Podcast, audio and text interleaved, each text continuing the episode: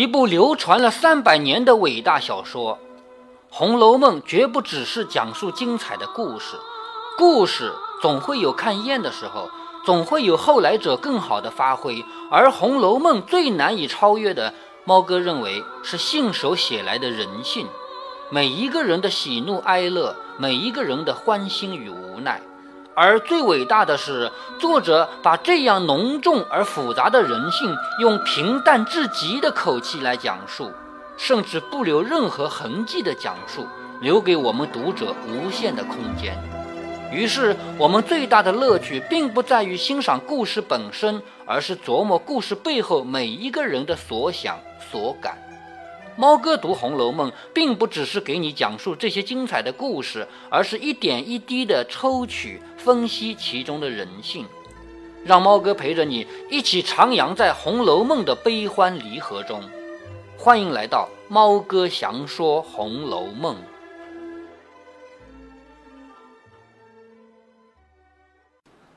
我们继续来看《红楼梦》啊，这一回。贾府的元宵节夜宴呢，还在继续中。接下来呢，戏唱唱了以后呢，就要贾母和王熙凤两个人都要讲笑话了。这个笑话讲的呢，就是非常有趣啊。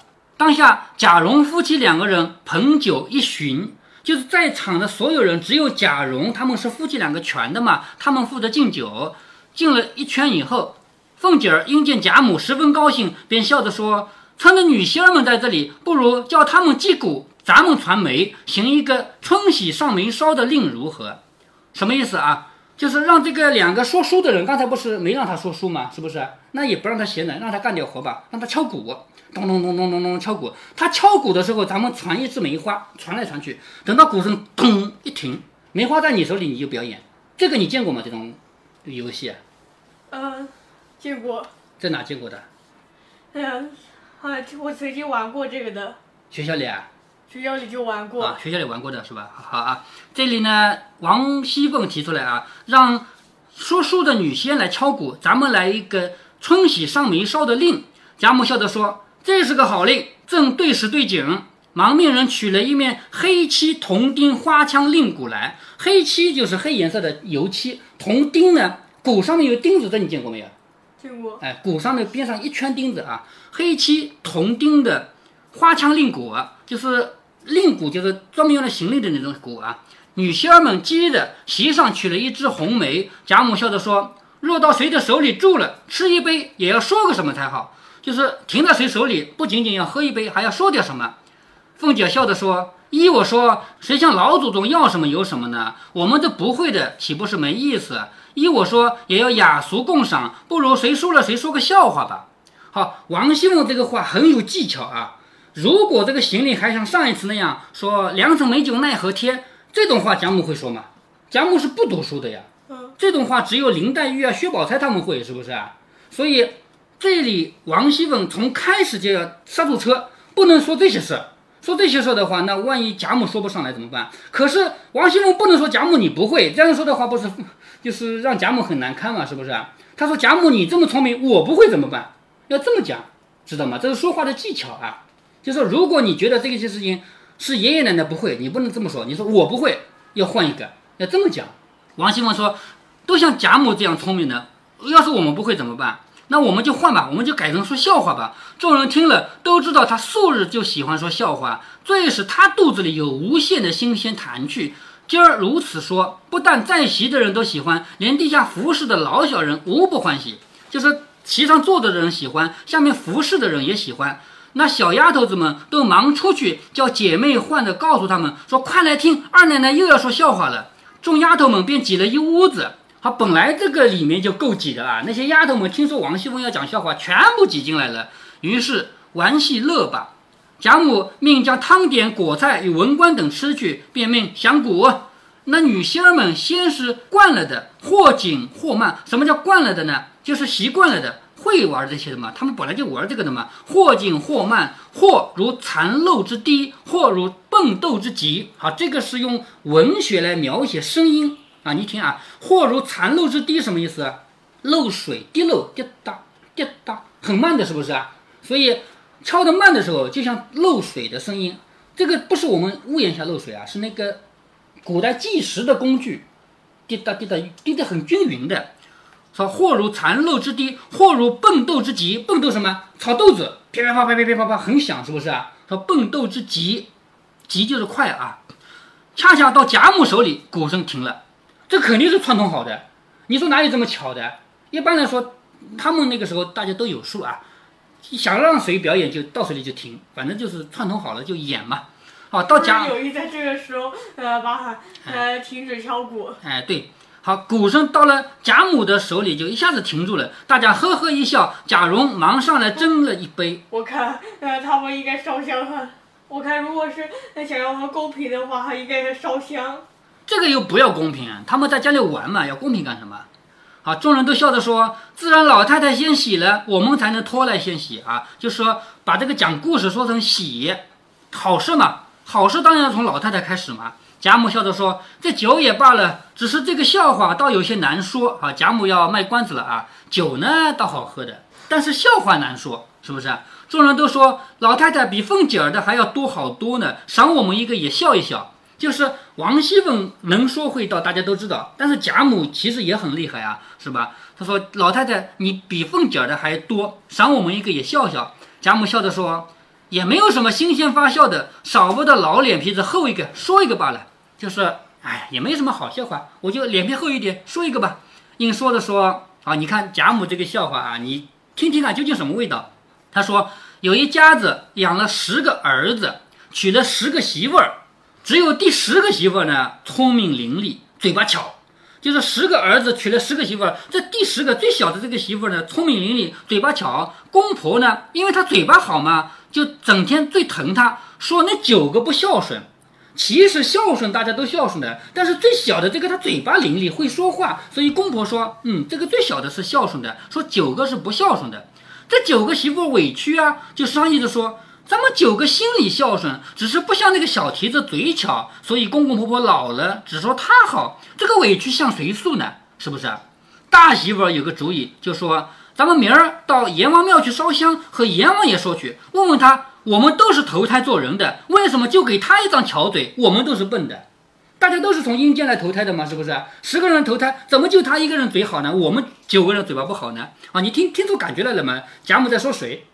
继续听下去啊。王熙凤吧。嗯，对。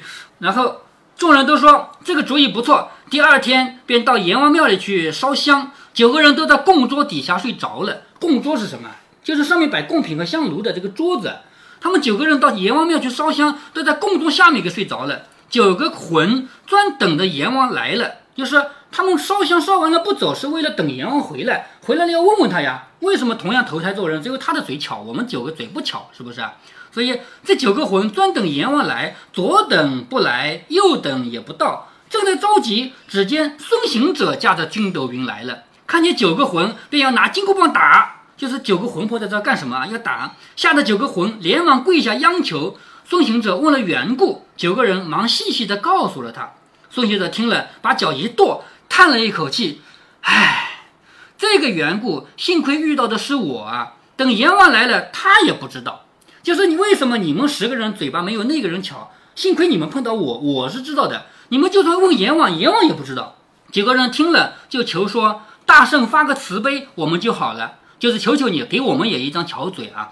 孙行者笑着说：“这个不难。那一天你们妯娌十个投胎的时候，就是你们打算去投胎的时候啊，正巧我到阎王那边去。就投胎之前不是阎王要给你一个任务吗？好，去投胎到哪儿吧？是不是啊？你们十个一起出去投胎的时候，正巧我到阎王那里去，因为我撒了一泡尿在地下，你那个小婶就最小的那个吃了我的尿，所以他的嘴巴很伶俐。”说你们要嘴乖，好啊，我有的是尿，我再撒一泡，你们吃吃就是。这个笑话讲出来以后，所有人都笑了。为什么？为什么大家都一下子哄堂大笑了呢？所有人都听得出来，这个笑话讲的是王熙凤，明白吗？嗯就是王熙凤，你的嘴巴这么巧，因为喝了猴子的尿。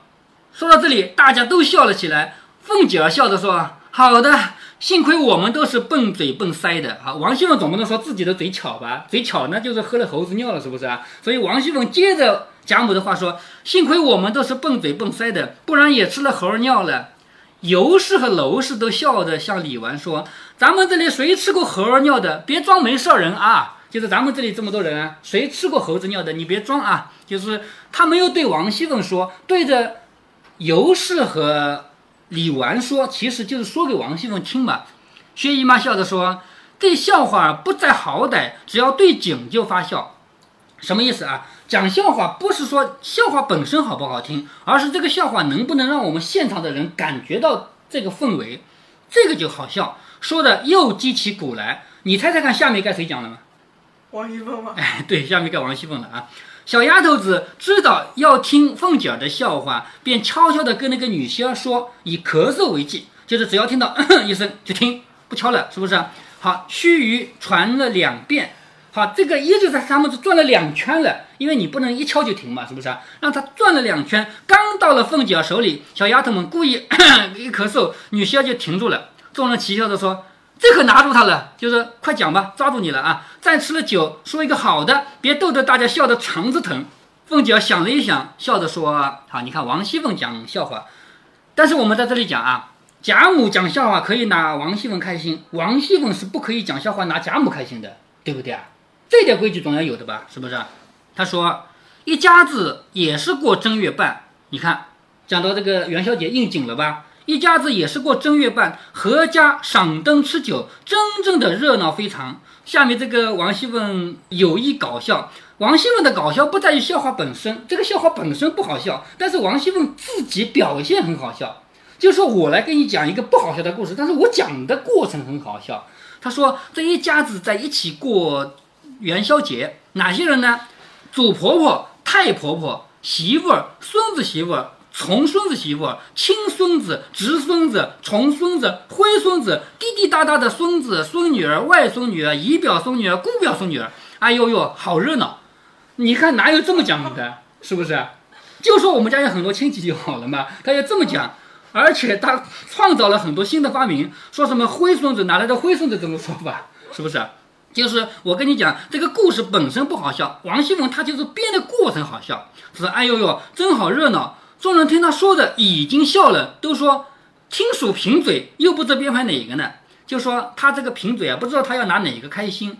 尤氏笑着说：“你要招我，我可撕你的嘴啊！就是先给你打个预防针，你不许讲我啊！你要说我的话，我就打你的嘴。”凤姐儿起身拍着手笑，人家费力的说：“你们混，我就不说了。”好，王熙凤说到这儿为止，她不讲了。这个笑话没结束，是不是？大家都在等着一个笑话，这是笑话的另外一种艺术。像贾母那样说到完，所有人都哈哈大笑，这是一种笑话。还有一种笑话呢，是反过来，所有人都在笑着等我讲笑话，我偏偏不讲了，这也是一种笑话，是不是？王熙凤就用了这种技巧，我不讲了。贾母笑着说。你说，你说底下怎么样？凤姐想了一想，说：“底下就团团圆圆的坐了一屋子，吃了一夜的酒，就散了，好没了。这个笑话没有了。所以我说的是，如果你存心逗得别人都在笑着，等着你这一个大结局，好笑的结局，你偏偏到这就一个很平淡的收尾就结束了，这也是一种笑话。说很简单，这么一屋子人，大家吃了一夜的酒就散了呀。众人听见他声色严厉的说了。别无他话，都怔怔的，还等着下话，就愣在那儿等着他的话呢。只觉冰冷无味。史湘云看了他半天，就是史湘云也在等着笑话的结尾啊。看了他半天，凤姐笑着说：“再说一个过正月半的吧。就是前面那个笑话，你们不觉得不好是不是啊？那我再说一个过正月半的吧。几个人抬着一个房子大的炮仗往城外去放，那么大的炮仗，像房子那么大啊。几个人。”抬着一个房子大的炮仗往城外去放，引了上万个人跟着瞧。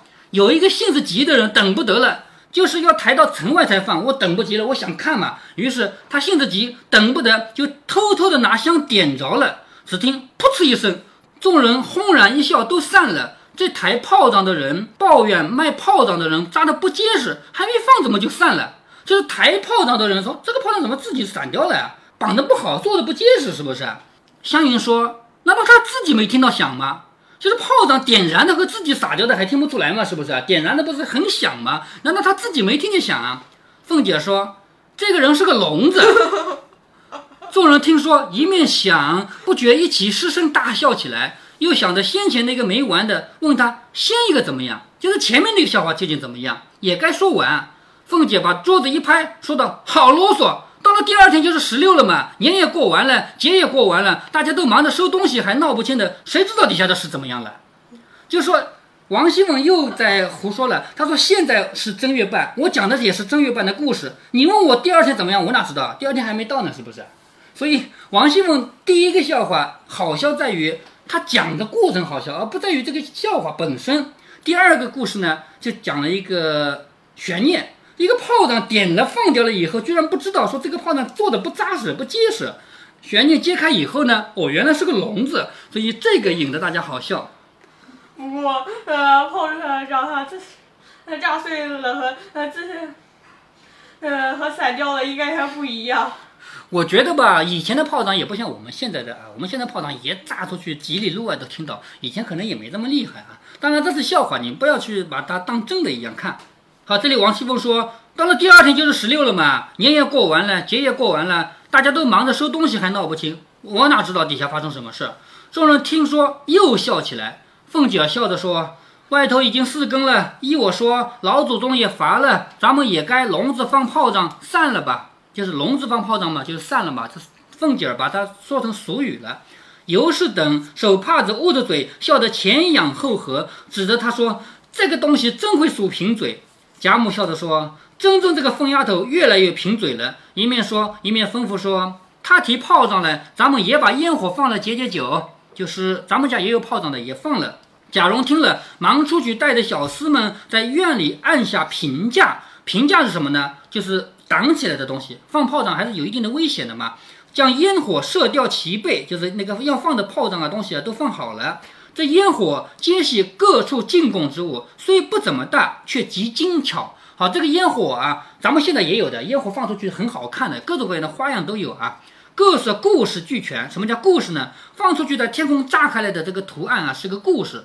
咱们现在就更厉害了，咱们现在的烟火是用电脑算好了每一个的位置、角度和时间，到了空中的不同高度，同时炸开来，能够在空中炸出一个花样来，是不是啊？你看那个奥运会的开幕式、闭幕式就看到了，是不是啊？所以那个时候没有这么好啊，但是它也能做出一些图样来，比如说不同的颜色啊、不同的高度啊，这也能做出来。各色故事齐全，夹着各色的花炮。林黛玉屏气柔弱，不处逼迫之声。贾母便搂她在怀中。就林黛玉的身体不好嘛，贾母把她搂在怀中。薛姨妈搂着湘云，湘云笑着说：“我不怕。”好，这就是两个人截然不同的嘛。林黛玉因为身体不好要搂着，史湘云这种人哪里有人搂着啊？他恨不得自己去放炮仗呢，是不是啊？他说我不怕。宝钗等笑着说，他专爱自己放大炮仗，还怕这个呢？就是史湘云是一个男孩子的个性，他挑最大的放的，还怕这个吗？王夫人便将宝玉搂在怀内。凤姐笑着说，我们是没人疼的了，就是别人都有人搂着，是不是啊？我是没人搂着的，我们是没人疼的了。尤氏笑着说，有我呢，我搂着你。也不怕臊，这个孩子又撒娇了。听见放炮仗，出了蜜蜂屎的，今天又轻狂起来了。好说吃了蜜蜂屎的，为什么呢？因为蜜蜂飞来飞去的很轻狂啊。他他说你你吃了蜜蜂屎一样。他们妯娌之间经常这样开玩笑啊。凤姐笑着说：“等散了，咱们园子里放去，我比小厮们放的还好呢。”说话之间，外面一色一色的放了又放，又有许多满天星、九龙入云、一声雷。风天石响之类的零碎小爆竹，这些炮竹还有名字啊，满天星，我估计放出去很多很多个小点。九龙入云，我估计是放九次，轰轰轰响九下。一声雷呢，就像现在的炮仗一样，一声啊。还有飞天石响，我估计是到天上去再响十下的意思啊。放吧，然后又命小戏子们打了一回莲花落。莲花落是什么呢？是一边敲的一边唱的一种曲艺，像我们现在的什么呢？rap。就是说话说的很快，很有节奏感的这种莲花落这种东西，曲艺的诞生是什么呢？是要饭的。咱们现在看不到什么要饭的了啊，要有也在城里面趴在地上拿着一个盆儿问你要钱。以前的要饭是走家串户，一家一家到你门前要，光要钱也不一定给，是不是？给你唱一个，乞丐要有乞丐的本事。我们前面读《射雕英雄传》讲到过莲花落的吧？是不是啊？那个丐帮里的小孩子唱的很好。是吧？那都是莲花落啊。但是后来莲花落脱离了这个乞丐的这个嘴啊，到了走向市场，成了一种曲艺。打了一回莲花落，散了满台钱，这个又是赏钱啊，散了满台钱，命那个孩子们满台抢钱取乐，就是富贵人家把钱往台上一撒，你们去抢吧，这是一个好的兆头。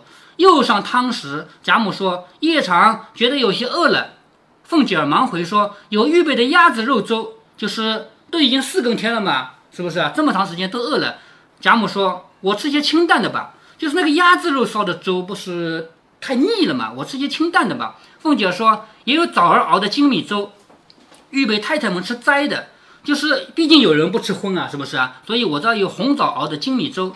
贾母笑着说，不是油腻腻的呢，就是甜的啊。贾母这个人的口味有点像我啊，我也是既不喜欢吃油腻的，也不喜欢吃甜的。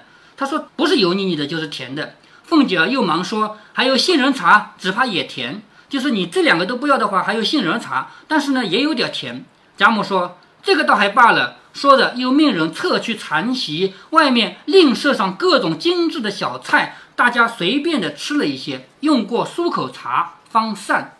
十七日一早，好，这个过去了一两天了啊。到了十七日一早，又过宁府行礼，伺候淹了宗祠。什么叫淹了宗祠呢？在过年前把祠堂打开进去拜祖先的，这个年过掉以后，到了十七日这一天，又要拜一拜祖先，然后把祠堂门关上。验了宗祠，收过影像，方回来。此日便是薛姨妈家请吃年酒，十八日是赖大家，十九日是宁府来生家，是二十日是林之孝家，二十一日是单大良家，二十二日是吴兴登家。好，略写了，是不是？你每天都是吃饭嘛？这几家贾母也有去的，也有不去的，也有高兴的，直到做了散了才回来的，也有尽兴半日一日就回来的。凡住亲友来请或者来复习的，贾母一概怕拘束，不会，就是不见他们。自有邢夫人、王夫人、凤姐儿三个人料理，连宝玉只除了王子腾家去了，余者皆不去，就是连宝玉都不出去，只有王子腾是他的舅舅家，他去了一趟，别的地方都没去。王子腾好像是过生日的，哎，对，那是过年前过生日的嘛。只说贾母留下解闷儿，就是贾宝玉为什么亲戚家不去啊？说是奶奶留下了解闷儿了。所以倒是家下人来请贾母，可以自便之处方高兴逛逛。就是贾母那些亲戚家也不去，但是自己家里的人请呢，反正路不远嘛，高兴去逛逛。闲言不提，且说当下元宵已过，好，这五十四回到这就结束了。叫史太君破城府旧套，知道什么意思了吧？王熙凤笑戏彩斑衣，也知道什么意思了吧？但是你有没有感觉出来，这里面有一种阴森森的感觉？虽然讲的是热热闹闹的过年，但是这个过年讲的让我们觉得有那么一丁点不舒服。哪里呢？比如说，过年了，热热闹闹的吃饭，热热闹闹的一个晚宴，讲到两个人死了妈妈的多么孤独，对不对？这是一个。还有就是王熙凤讲故事前后说了三个散了吧。第一个是什么？说我哪知道明天什么事儿？吃完节目就散了，是不是？第一次说，第二次说那个炮仗散了，就是这个炮仗怎么就散掉了，是不是？第三次是说什么？我们也闹了这么晚了，该散了吧？这个散这个字重复的出现是有原因的，是不是暗示？对，暗示着《红楼梦》其实要他们贾家要走向没落了。这一年慢慢慢慢的就越来越不像话了，就是《红楼梦》里写的最辉煌的一年是去年红十二年，而这个这一年是。慢慢慢慢的走向没落的一年，所以从过年的氛围里面，我们就能感觉出来，他们这个家族有点不对劲的气氛要出来了。再上往后就要，呃，他们会，嗯，走向没落。哎，对，就要就要慢慢慢慢的没。当然了，这个家族最后没落肯定是一次大事件，比如说皇帝派人来抄家之类的大事件。但是就算这个大事件不来，他们家自己走向衰亡的这个过程一定是在继续的。所以从现在开始，从第五十五回开始，你会看到很多不如意的事情一直在发生，一直从五十五回到第八十回，全部是越来越没落的这个过程。《红楼梦》就要写到这样的一种感觉了。好，也就是说，如果你是想看喜剧的，看到第五十四回就结束了；如果你是想看悲剧的，想看一个家族的真实命运的，从五十五回往后看。小说里边呢，终于把年给过去了啊。我们现实中呢，刚刚过去了一个小长假，猫哥说过是老天送了一个玩雪假。这三天，猫哥每天都问女儿一个问题啊：你要听我读书吗？他回答都不要。结果我老婆就在旁边偷偷的笑。我老婆对女儿说：“好像要你爸求你听书一样，不许去玩游戏。”结果女儿说：“不是为了玩游戏，是作业还没做完。”第三天的傍晚，我再问她要不要读书，她还是说不要。但是我已经发现啊，这次肯定不是为了做作业，因为她桌上放着另外一本书，肯定是要抓紧时间看那本书。我就问了一下：“你在看什么书呢？”她把那本书举给我看一下，原来是《爱丽丝漫游奇境》，也叫《爱丽丝梦游仙境》啊。我问她：“这本书是你自己买的？”她说：“是啊。”我告诉他说：“不错嘛，自己也会买书来看了。你知不知道这本书的作者有个有趣的故事？”他连忙跑来问我：“什么有趣的故事啊？”我说：“这本书的作者啊，本职工作不是作家，是个数学家。他写了《爱丽丝梦游仙境》以后，当时的英国女王看了非常喜欢，就对手下人说：‘这个人以后写什么书，你都直接给我弄来。’结果呢，他手下就真的弄来了一套数学研究的论文。我女儿听到这里可开心了。我说。”你自己看书当然好，可是你要听我读书的话，我能告诉你好多书外面的东西啊。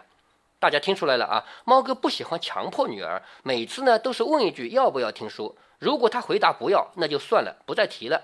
不像我老婆啊，还给她施加压力。不过我会引诱她呀。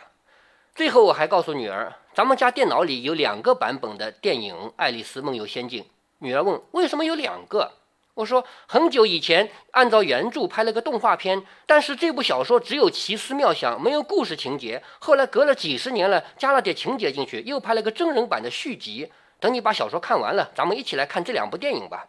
话说，猫哥的女儿是很喜欢跟我一起看电影的，不管是去电影院还是用自己家的盒子播放，因为我能给她讲很多扩展的东西嘛。